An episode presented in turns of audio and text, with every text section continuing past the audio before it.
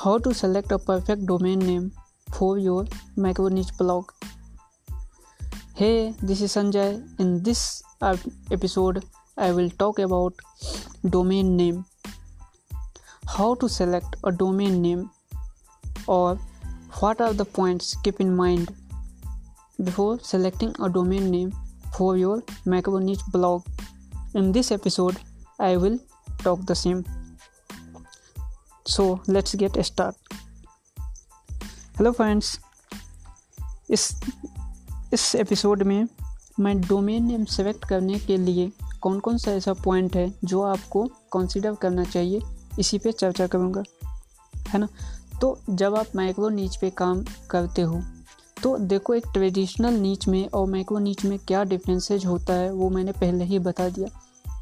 मैं सिर्फ़ और सिर्फ़ माइक्रो नीच ब्लॉग पे को अभी कंसिडर करता हूँ, है ना? ये जो जितना भी एपिसोड है, वो मैक्रोनिच ब्लॉग पे ही फोकस है है ना?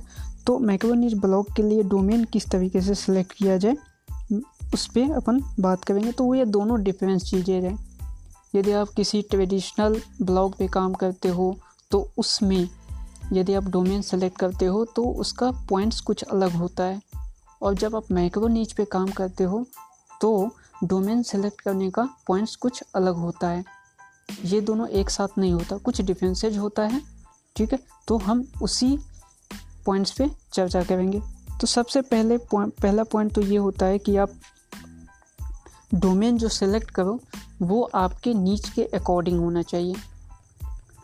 जैसे आप, यदि किसी ट्रेडिशनल वेबसाइट होता, ट्रेडिशनल ब्लॉग पे अपन बात करते तो आप डोमेन नेम जो होता है वो ब्रांड के हिसाब से सोच सकते थे।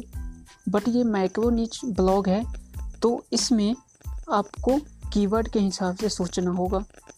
आपके नीच के हिसाब से आपका डोमेन नेम होना चाहिए। मैंने पिछले एपिसोड में भी इस बात को बताया था कि आपका जो डोमेन नेम होता है, होगा इसमें माइक्रो नीच ब्लॉग में, वो आपके नीच के अकॉर्डिंग होना चाहिए। ठीक है? तो सबसे सब पहला पॉइंट तो यही है कि आपका जो ब्लॉग है, उसके अकॉर्डिंग ठीक है, आपका डोमेन नेम होना चाहिए। फॉर एग्ज़ाम्पल यदि आपका डोमेन आपका ब्लॉग एग्ज़ाम्पल पे है, ठीक है तो आपका domain name example dot com dot in etcetera होना चाहिए। मे बी यदि ये अवेलेबल नहीं है तो आप सफिक्स परफिक्स यूज़ करके डोमेन नेम परचेज कर सकते हो। लेकिन एग्ज़ाम्पल कीवर्ड होना चाहिए इसमें है ना? ये एस के पॉइंट्स ऑफ़ व्यू से बहुत इम्पोर्टेंट होता है कि आपके डोमेन नेम में आपका जो नीच है, उसका नेम होना चाहिए, ठीक है? सेकेंड पॉइंट ये है कि आपका जो डोमेन नेम हो, वो किस एक्सटेंशन का हो? एक्सटेंशन मीन्स जैसे डोमेन नेम होता है नेम के आगे आपका डॉट कम होता है dot C O M dot in है ना? Dot net dot O R G dot X Y Z है ना? तो ये इसे आप, इसे एक्सटेंशन बोला जाता है। तो आपका जो नेम होता है, जो आपका डोमेन नेम होगा, उसमें एक्सटेंशन कौन सा होना चाहिए? तो जनरली जो सबसे पहला होता है प्रेफर किया जाता है, वो डॉट कम है ना? डॉट सी ओ एम यदि डॉट कम बहुत कम ही अवेलेबल होता है अब के टाइम पे, यदि डॉट कम अवेलेबल है तो सबसे पहला चीज़ ये होगा कि आपको फ़र्स्ट स्टेप में वही डोमेन बुक करना है। ये इसलिए इम्पोर्टेंट है कि ये वर्ल्ड वाइड होता है। डॉट कॉम का मतलब होता है कि आपका जो वेबसाइट है, जो ब्लॉग है, वो वो वर्ल्ड वाइड है। ठीक है? आपका हर जगह पे वर्क होगा, वो किसी स्पेसिफिक एरिया किसी स्पेसिफिक कंट्री के लिए नहीं। वैसे तो dot X Y Z dot net dot O R G भी वर्ल्ड वाइड है बट वो एक स्पेसिफिक सेगमेंट पे फोकस करता है।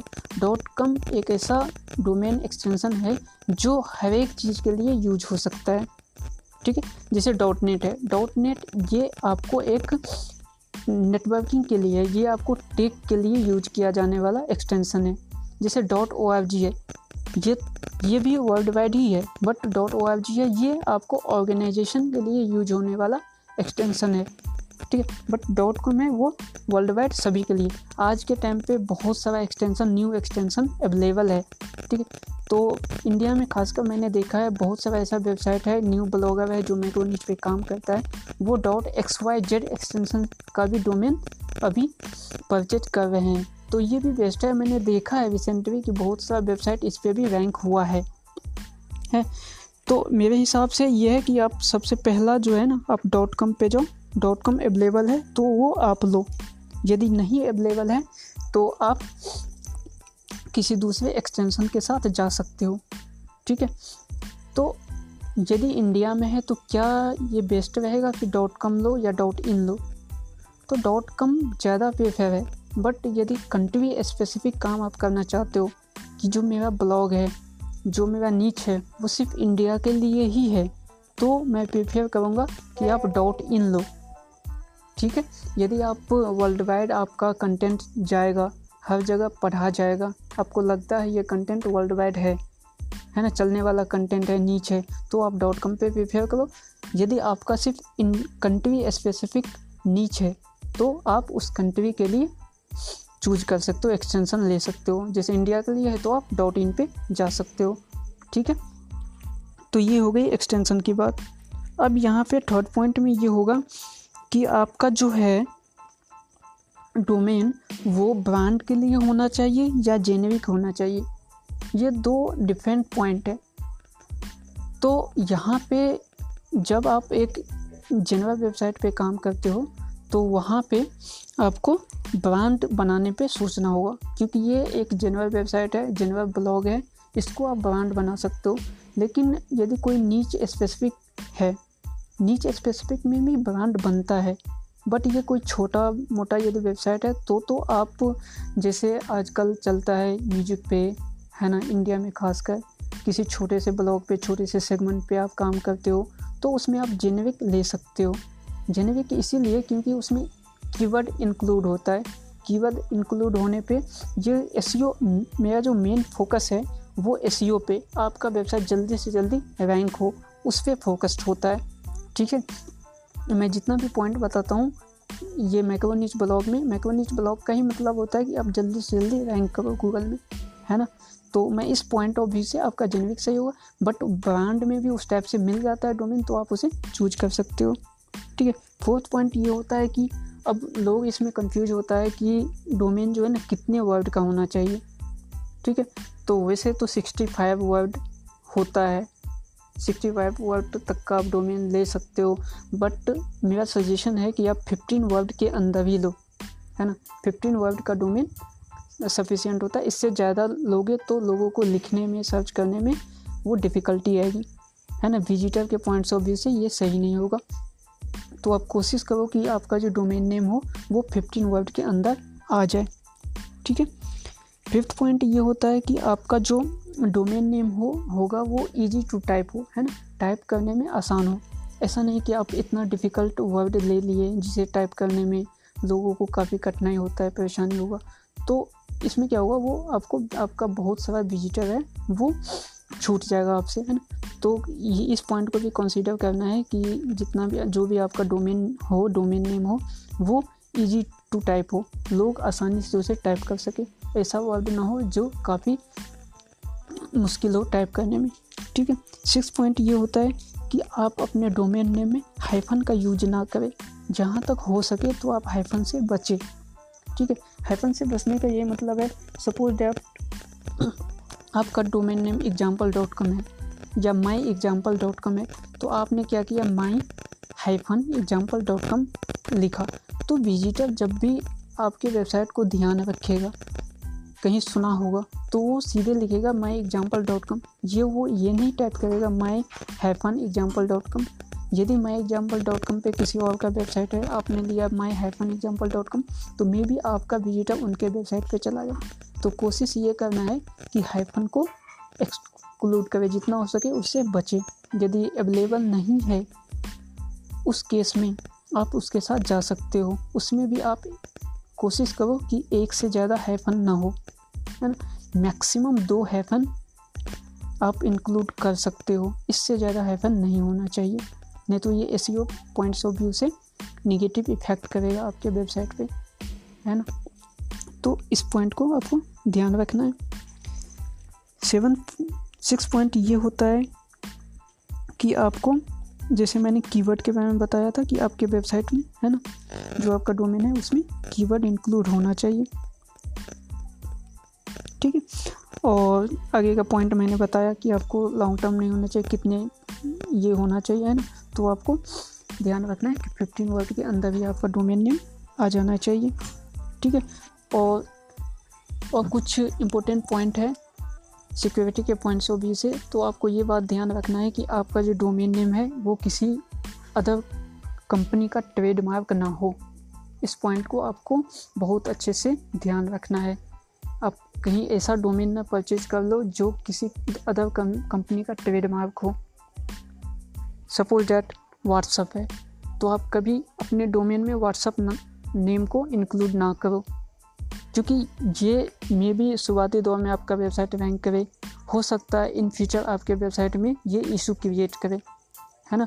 तो आप कोशिश करो कि ट्रेडमार्क से बचें।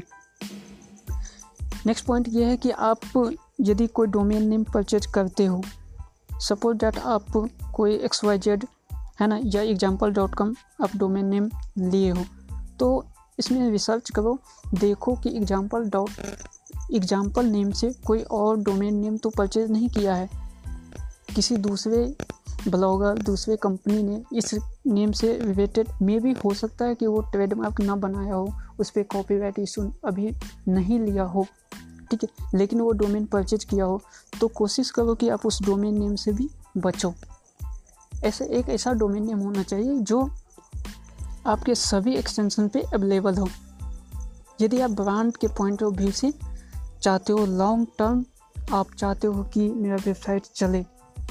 आप फ्यूचर लॉन्ग फ्यूचर के बारे में सोचते हो तो आपको ये, इस पॉइंट को ध्यान देना होगा। यदि आप शॉर्ट टर्म ब्लॉग के लिए काम करना चाहते हो तो फिर ये पॉइंट उतना मैटर नहीं करता। ठीक है दोस्तों? तो यही सब पॉइंट्स है जो मुझे बताना था इस एपिसोड में। तो अब आप समझ चुके होंगे कि डोमेन नेम सेलेक्ट करने से पहले आपको किन किन पॉइंट पे ध्यान देना होगा।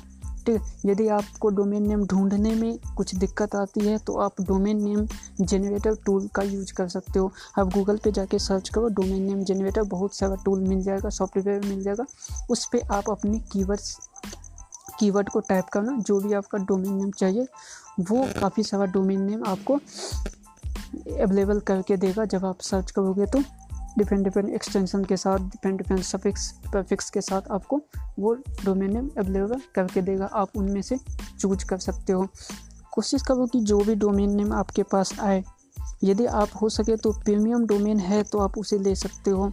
यदि आप अपने ब्लॉग को जल्दी से रैंक करवाना चाहते हो तो आप कोशिश करो कि आउटडेटेड डोमेन नेम परचेज करने के, है ना? जो वो डोमेन नेम जो पहले यूज़ हो चुका हो, है ना? ऐसा भी होता है तो उस, उसमें फ़ायदा ये होता है कि उसका डोमेन ऑथोरिटी पेज ऑथोरिटी कुछ होता है उन डोमेन का, ठीक है? तो वो डोमेन खरीदने पे आपका व्यवसाय जल्दी रैंक करेगा। बस उसमें बात ध्यान रखने वाली ये है कि ऐसा डोमेन ना हो जिसे गूगल ने बैन किया हो या ब्लैक लिस्ट किया हो, क्योंकि बहुत सारा डोमेन नेम इस केस में ऐसा हो जाता है, वो जो वेबसाइट है वो बंद किया हुआ होता है इसी वजह से क्योंकि गूगल उसे ब्लैक लिस्ट किया होता है तो आप उन डोमेन नेम से बचें, ठीक है? जब आप किसी ओल्ड डोमेन को परचेज करने की सोच रहे हो तो आपको इस पॉइंट पे इस बात को ध्यान में रखना चाहिए रिसर्च करना चाहिए उस डोमेन नेम के रिगार्डिंग कहीं ये डोमेन नेम गूगल के द्वारा ब्लैक लिस्टेड तो नहीं है, ठीक है? तो ये सब पॉइंट हैं जो आपको ध्यान रखना है। तो दोस्तों, यदि आप गूगल पॉडकास्ट पे मुझे सुन रहे हो तो आप मुझे एंकल पे फॉलो कर सकते हो। एंकल एंकल पे आपको मिल जाएगा, जितने भी एपिसोड है वो आपको लाइव मिल जाएगा। ठीक है गूगल पे आपको कुछ दो तीन दिन टाइम लगता है एपिसोड को आने में, ठीक है पब्लिश होने में। तो आप मुझे एंकर पे फॉलो कर सकते हो, वहाँ पे मुझे फेवरेट लिस्ट में ऐड कर सकते हो, ताकि आपके पास पर डे का एपिसोड मिल सके। ठीक है दोस्तों? तो इस एपिसोड में बनने के लिए आपको बहुत बहुत धन्यवाद। तहे दिल से आपका धन्यवाद करता हूँ मैं अपना टाइम आप निकालने के लिए। ठीक है दोस्तों? तो इस एपिसोड में इतना ही। आशा करता हूँ कि आपको ये एपिसोड पसंद आया हो, आपको कुछ नॉलेज मिला हो। यदि आप इसी तरीके का एपिसोड मुझे सुनना चाहते हैं तो आप मुझे anchor dot F M slash web soar W E B S O A R पे मुझे फॉलो कर सकते हैं। वहाँ पे मुझे अपने फेवरेट लिस्ट में डाल सकते हैं। ठीक है दोस्तों। Good night good bye Vande Mataram.